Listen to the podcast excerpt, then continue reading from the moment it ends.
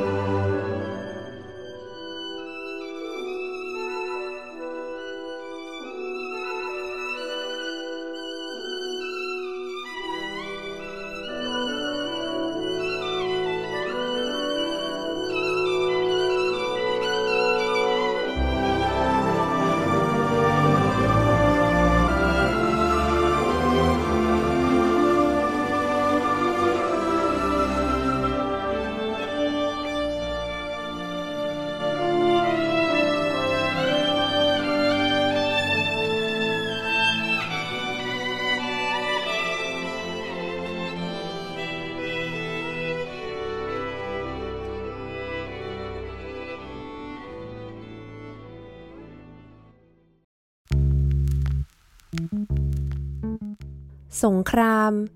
สิ่งที่นำมาซึ่งความสูญเสียมากมาย ความทุกข์ทรมานที่ถูกสร้างขึ้น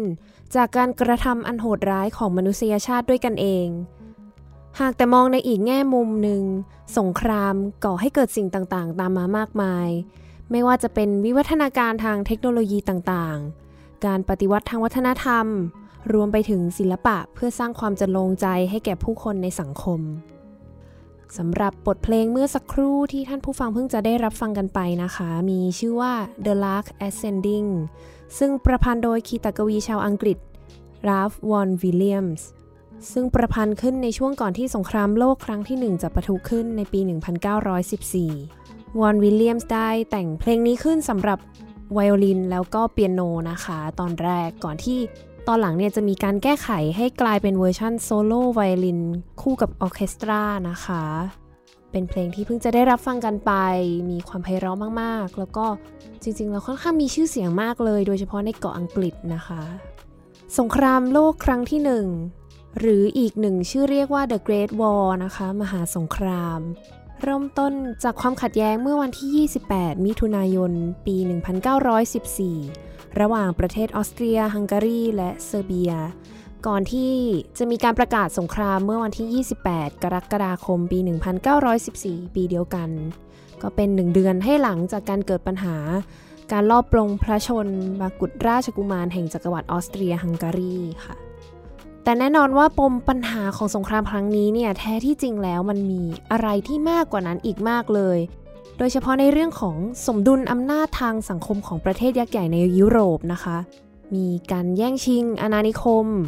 มีการแข่งขันกันทางเศรษฐกิจ แล้วก็วิวัฒนาการความก้าวหน้าทางเทคโนโลยี โดยมีการแบ่งฝักแบ่งฝ่ายเนี่ยอย่างชัดเจนเลยก็คือจะมีฝ่ายสัญญาไตรภาคีนะคะ ซึ่งคือประเทศเยอรมนี ที่คอยถือหางให้กับออสเตรียฮังการี แล้วก็จะมีอีกฝั่งหนึ่ง ก็จะเป็นฝ่ายสัญญาไตรพันธมิตรชื่อคล้ายๆกันเลย ซึ่งก็จะมีรัสเซียนะคะเป็นผู้ถือหางให้กับเซอร์เบีย แล้วก็ยังมีอังกฤษมีฝรั่งเศส รวมไปถึงประเทศที่เป็นอาณานิคมของแต่ละประเทศนี้ด้วยนะคะ แล้วในตอนหลังเนี่ยก็มีจักรวรรดิญี่ปุ่น มีประเทศอิตาลี แล้วก็สหรัฐอเมริกาเนี่ยมาเข้าร่วมด้วย ก่อนที่สงครามโลกครั้งที่ 1 จะสิ้นสุดลงในวันที่ 11 พฤศจิกายน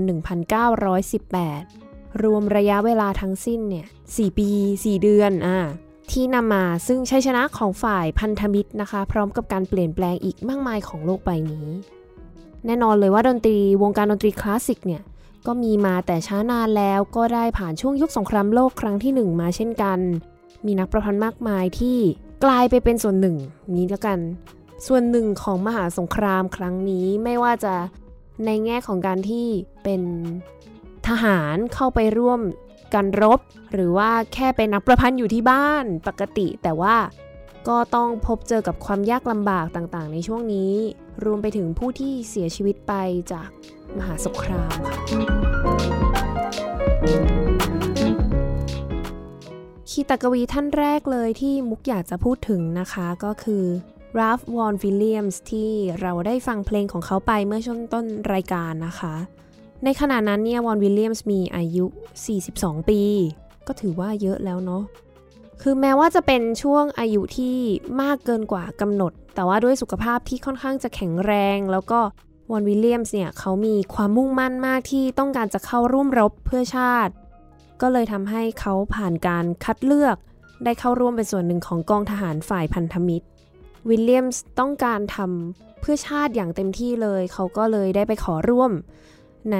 Royal Army Medical Corps จะประมาณว่าหน่วยแพทย์ทหารนะคะ เขาก็ถูกย้ายไปประจำการในหลาย ๆ ที่เลยในอังกฤษตั้งแต่ในเชลซี ลอนดอน ไปสโตนเฮจด็อกกิง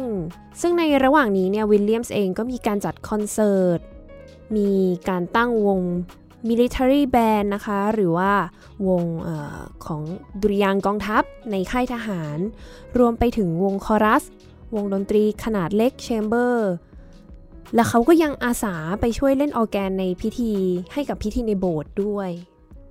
จนกระทั่งเมื่อเดือนมิถุนายนปี 1916 นะคะ ก็ประมาณ 2 ปีเกือบเกือบ2ปีได้หลังจากที่สงครามโลกครั้งที่1เนี่ยปะทุขึ้น วิลเลียมส์ถูกย้ายไปประจำการที่ประเทศกรีซนะคะในปี 1916 แล้วหลังจากนั้นในปี 1917 วิลเลียมส์ก็ได้รับข่าวการจากไปของเพื่อนนักประพันธ์ท่านหนึ่งที่มีชื่อว่าจอร์จบัตเทอร์เวิร์ธแล้วก็มันก็เป็นความรู้สึกเนาะที่คนเราจากบ้านมาเป็นปีแล้วแล้วก็ รู้สึกคิดถึงบ้านเกิดมาก ๆ เลย คิดถึงภาพธรรมชาติ ภูมิประเทศอันแสนงดงาม แล้วก็ได้เขาบอกว่าเขามีการได้ยินเสียงแตรที่ทำให้เขาเกิดความรู้สึกที่ค่อนข้างโดดเดี่ยวนะคะ ก็เป็นจุดเริ่มต้นที่ทำให้วิลเลียมส์เนี่ยเริ่มประพันธ์บทเพลงซิมโฟนีหมายเลข 3 ตอนนั้นนะคะ แม้ในระหว่างนั้นเนี่ยเขาจะยังคงทำหน้าที่เป็นทหารอยู่ก็ตาม หน่วยของวิลเลียมส์เนี่ยจริงๆเราก็อยู่ค่อนข้างจะ ไกลจากสมรภูมิรบมากเลยมาก่อน จนกระทั่งในช่วงหลังๆเนี่ยตอนปี 1917 ก็ค่อยๆ ขยับเข้าไปใกล้มากขึ้นเรื่อยๆ นั่นทำให้เขาถูกย้ายแล้วก็แยกตัวออกจากหน่วยไปประจำการที่ฝรั่งเศสแทนนะคะ เพื่อที่ว่าจะได้ทำงานเกี่ยวกับด้านดนตรีไม่ให้เสียของเนาะในฐานะว่าเป็นเป็น composer ที่ค่อนข้างมีชื่อเสียงมาอยู่แล้วตั้งแต่ก่อนที่จะมีสงคราม ก็ถูกย้ายตัวไป ในเดือนกุมภาพันธ์ ปี 1919 วิลเลียมส์ได้รับแต่งตั้งให้เป็นผู้อำนวยการด้านดนตรีของวงดนตรีกองทหาร ก่อนที่สงครามจะสิ้นสุดลงแล้วเขาก็ได้เดินทางกลับประเทศอังกฤษบ้านเกิดได้ในท้ายที่สุดค่ะวิลเลียมส์เป็น composer ที่ค่อนข้างจะมีชื่อเสียงมาก ๆ เลยนะคะ คนส่วนใหญ่เนี่ย ค่อนข้างคุ้นเคยกับสำเนียงการแต่งเพลงของเขาที่ ค่อนข้างจะเน้นในเรื่องของอดนตรี folk song ดนตรีพื้นบ้านนะคะ แต่ว่าหลังจากที่ไปร่วมรบในสงครามมาเนี่ย มันก็ทำให้มุมมองของวิลเลียมส์เนี่ย ค่อนข้างเปลี่ยนไปนะคะ ในเรื่องของการแต่งเพลง วิลเลียมส์ตอนนั้นเนี่ย หลังจากสงครามแล้วก็มีอายุอยู่ที่ประมาณ 47 ปี ก็ได้พยายามที่จะ คิดค้นหาวิธีการแต่งเพลงแบบใหม่ๆ แล้วก็ตัวตนที่แท้จริงของเขาเนี่ยเป็นอย่างไรกันแน่ จนกระทั่งในปี 1922 ในที่สุดบทเพลงที่เมื่อสักครู่บุกได้พูดถึงไปนะคะซิมโฟนีหมายเลข 3 เนี่ย ที่มีชื่อว่า Pastoral Symphony ก็ได้ถูกบรรเลงสักทีนะคะ หลังจากที่ แต่งกันตั้งแต่ยังอยู่ในช่วงสงคราม สงครามเสร็จสิ้นไปแล้วนะคะ แล้วก็ได้มาแสดงในปี 1922 ในเดือนพฤษภาคมที่กรุงลอนดอน ซึ่งเดี๋ยวเราจะได้ไปลองฟังกันดู แล้วก็จะเห็นภาพบรรยากาศทุ่งหญ้าธรรมชาติอันแสนงดงามของประเทศอังกฤษที่วิลเลียมส์เนี่ยแสนจะโหยหาในขณะที่ประพันธ์เพลงนี้ ไปรับฟังกันได้เลยค่ะ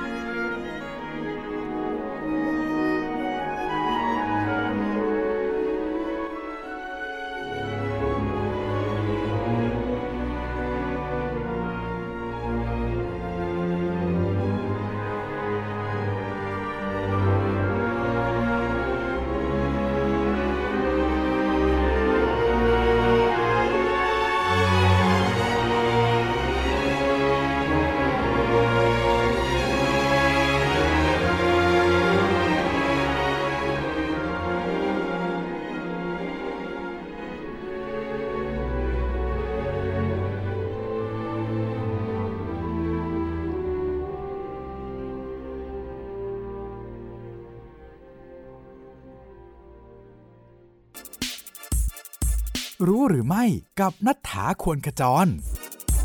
รู้หรือไม่ หากแซงซองไม่ได้เป็นนักดนตรี เขาอาจจะเป็นนักดาราศาสตร์ มีนักประพันธ์ชาวฝรั่งเศส คามิลแซงซองเนี่ย เขาได้มีโอกาสไปเยี่ยม หอดูดาวที่ปารีส แล้วก็ได้ลองส่อง ผ่านกล้องโทรทัศน์ไปเห็นดวงจันทร์มันก็เลยทำให้แซงซองเนี่ยรู้สึกว่าแบบหุยสุดยอดเลย แล้วก็ตกหลุมรัก การดูดาว แล้วก็ ใช้เวลาเนี่ยศึกษาเกี่ยวกับการดูดาวเพิ่ม แล้วทีนี้แซงซองเขาชอบดาราศาสตร์ถึงขนาดที่ว่าเขาอะรีบแต่งเพลง ตอนนั้นเขาอายุแค่ 23 เอง แต่เขารีบแต่งเพลงเพื่อที่จะขายเพลง ทั้งหมด 6 เพลงเนี่ย แล้วเอาเงินไปซื้อกล้องโทรทัศน์ เพื่อจะมาเป็นของตัวเองโดยเฉพาะ ถ้าเกิดว่าแซงซองไม่ได้เป็นนักดนตรีอะป่านนี้ก็คงจะเป็นนักดาราศาสตร์ไปแล้ว Gen C and Classical Music ในขณะที่วิลเลียมส์ได้รับใช้ประเทศชาติอย่างเต็มที่ตามที่ใจเขาเนี่ยต้องการโหยหาเลย แต่กลับมีเพื่อนนักประพันธ์อีกท่านหนึ่ง ที่ไม่ว่าจะสมัครเป็นทหารกี่รอบต่อกี่รอบเนี่ยก็ไม่เคยผ่านการคัดเลือกเลยนะคะ นั่นก็คือกุสตาฟโฮสต์ที่หลายๆท่านอาจจะคุ้นเคยชื่อกันอยู่จาก บทเพลง The Planets นะคะ ที่มุกก็เคยมีโอกาสได้เปิดไปในรายการทั้งท่อน Jupiter ท่อน Mars นะคะ ก็โฮสเนี่ย จริงๆไม่ได้ต่างจากวิลเลียมส์มากเท่าไหร่นะคะ ในเรื่องของอายุ เพราะว่าเขาเองก็มีอายุที่เกินเกณฑ์ แต่เนื่องจากว่าโฮสเนี่ยมีปัญหาเรื่องสายตาที่มองในระยะไกลมากไม่ได้ แถมมือของเขาเนี่ยยังอ่อนแรงมากจนแทบจะถือปากกานานๆไม่ไหวเลย โห ไม่ต้องพูดถึงเรื่องแบบว่าต้องไปถือปืนออกรบเลย โฮสนี่น่าจะ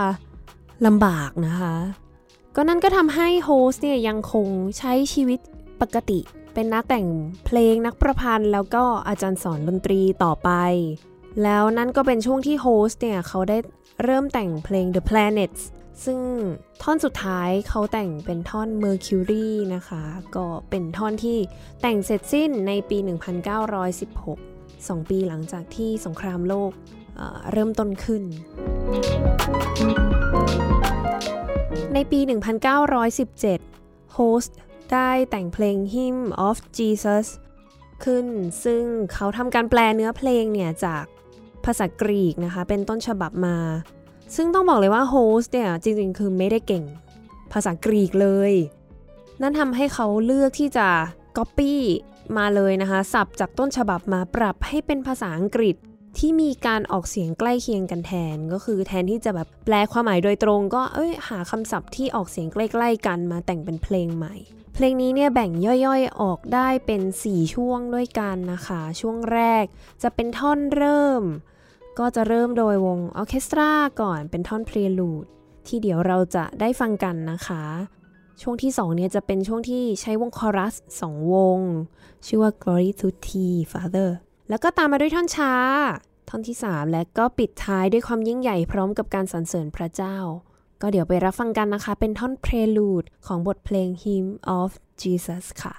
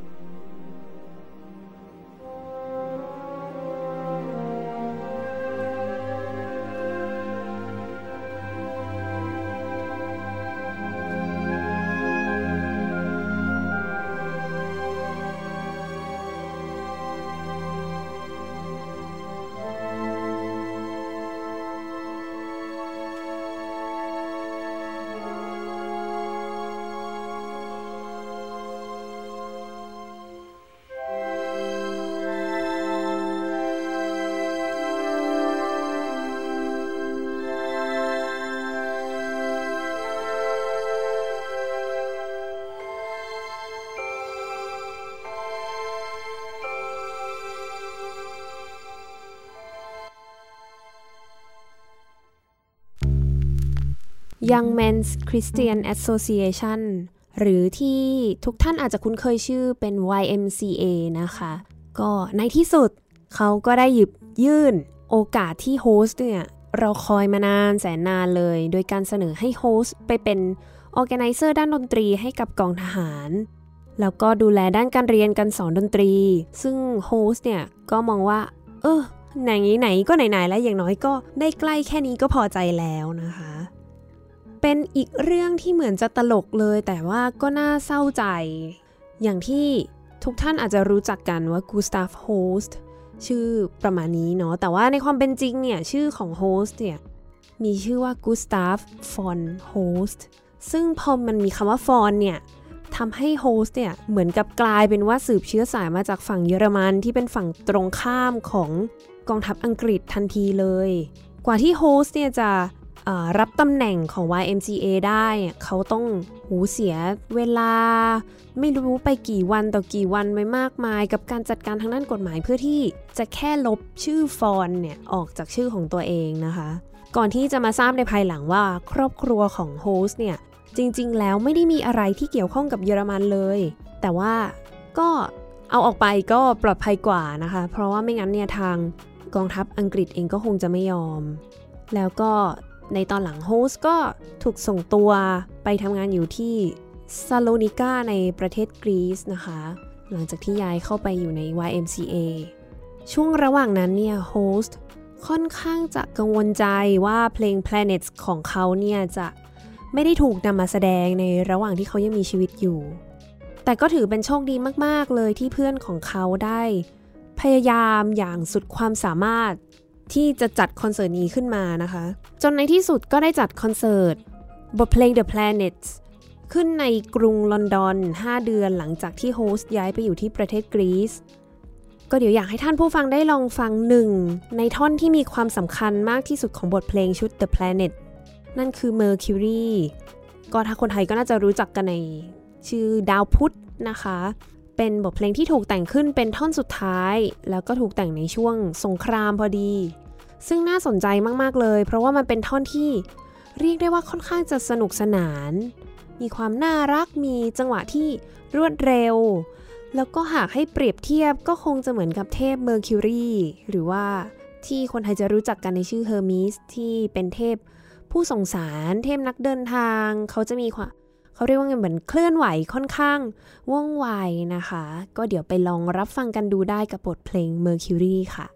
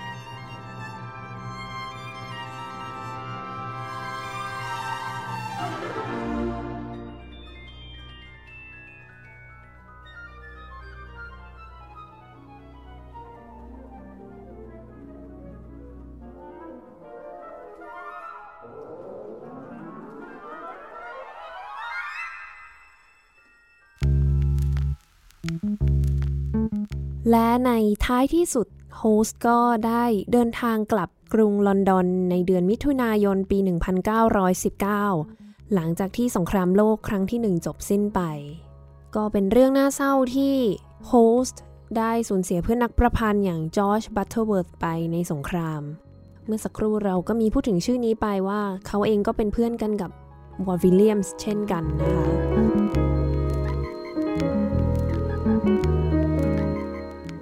โฮสเนี่ยต้องผ่านเหตุการณ์อันเลวร้ายมามากมายนะคะ นั่นทำให้โฮสเนี่ยเป็นหนึ่งในนักประพันธ์ที่แบบมีความรู้สึกที่หลากหลาย มีการนำเสนอบทเพลงเนี่ยความรู้สึกของเขาผ่านบทเพลงที่หลากหลายรูปแบบมาก ๆ เลยนะคะ อย่างที่เราได้ฟังไปก่อนหน้านี้คือบทเพลง Mercury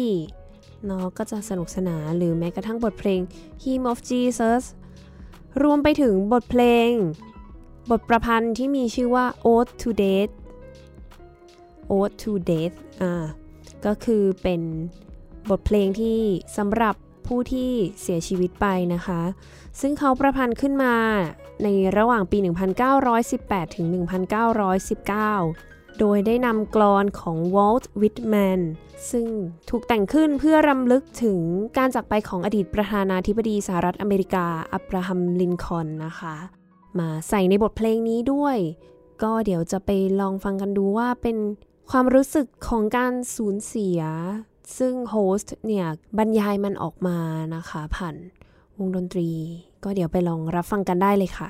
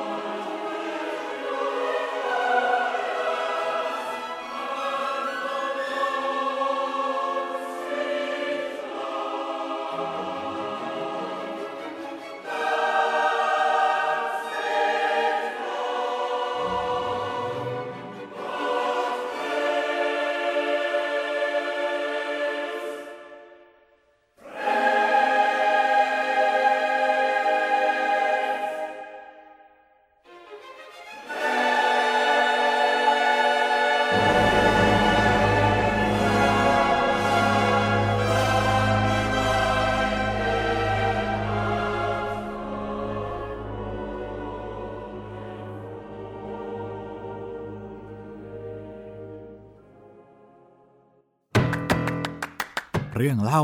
นักดนตรี คือมันเป็นเรื่องตลกมากเพราะว่า รู้หรือเปล่าว่าผู้หญิงกับลิปสติกเป็นของคู่กันอะอันนี้เวลาถ่ายรูปเนี้ยปากจะซีดกว่าคนอื่นไม่ได้ เราจะต้องใช่ปากแดงอ่าปัญหาคือเวลาเล่นคอนเสิร์ตเนี่ย คนเล่นเครื่องสายอะเขาทาลิปสติกได้ไงอืมเขาสใช้วยมือเชียว แต่ว่าเราเนี่ยไม่ได้ เพราะว่าเราต้องเป่าอ่ามันทำให้เลอะ เพราะฉะนั้นเนี่ยเรามักจะทาลิปสติกก่อนแล้วก็ ถ่ายรูปกันหลังเวที เสร็จแล้วก็เช็ดออกก่อนจะเล่นคอนเสิร์ตอ้าวอืมทีนี้มันมีอยู่คอนเสิร์ตหนึ่ง ตอนนั้นไปเล่นงานอุ่นไอรัก ก็หูแต่งชุดไทยสวยงามเลยก็เลยแต่งหน้าเต็มที่ทาลิปสติกอืมก็ขึ้นเวทีไปถ่ายรูปบนเวทีเพราะแสงสวยอืมทีนี้พอตอนจะเล่นอะลืมลืลมบลบออก ไอเราก็ไม่ได้คิดอะไรมากหรอก จนกระทั่งเล่นคอนเสิร์ตเสร็จอะเพื่อนที่นั่งข้างๆอะช็อก เพราะว่าเวลาเล่นโอโบมันต้องเม้มปากแล้วมันทำให้ลิปสติกอะเลอะ รอบปากไปหมดเลย ตรงแก้มเกิมอะไรอย่างเงี้ย ใต้จมูกเลอะเละเทะหมดเลย คือมันโดนเหรอ มันใช่ มันเหมือนแบบเราต้องขยับปากไปมาอ๋อมันทำให้แบบเลอะเทอะอะก็เลยหลังจากนั้นเตือนตัวเองทุกครั้งว่าลบอย่าทาลิปสติก ถ้าทาต้องลบ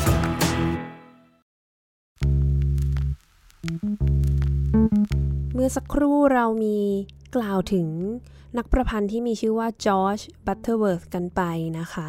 เพื่อนนักประพันธ์ของกุสตาฟโฮสแล้วก็วอนวิลเลียมส์ก็เลยอยากจะพูดถึงเขาสักเล็กน้อยนะคะ แม้ว่าจอร์จบัตเทอร์เวิร์ธเนี่ยจะไม่ค่อยได้รับการกล่าวถึงสักเท่าไหร่ แต่ว่าจริงๆ เขาก็เป็นนักประพันธ์ท่านหนึ่งที่ประพันธ์เพลงไว้ ค่อนข้างมีชื่อเสียงเลยในเกาะอังกฤษนะคะจอร์จบัตเทอร์เวิร์ธเนี่ยถูกสังหารโดยกระสุนจาก sniper ในสงครามซอมเมอร์ ด้วยอายุแค่เพียง 31 ปีเท่านั้นในปี 1916 บัตเทอร์เวิร์ธเนี่ยเป็นคนที่สนใจแล้วก็หลงไหลในบทเพลง folk song บทเพลงพื้นบ้านของประเทศอังกฤษเป็นอย่างมาก เขามีโอกาสได้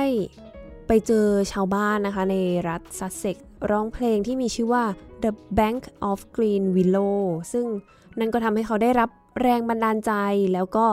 นำทำนองบางส่วนเนี่ยมาใส่ในบทประพันธ์ของเขา ในชื่อเดียวกันเลย ก็เดี๋ยวเราไปลองรับฟังกันดูนะคะ ว่าบทเพลง The Bank of Green Willow โดย George Butterworth จะไพเราะมากแค่ไหน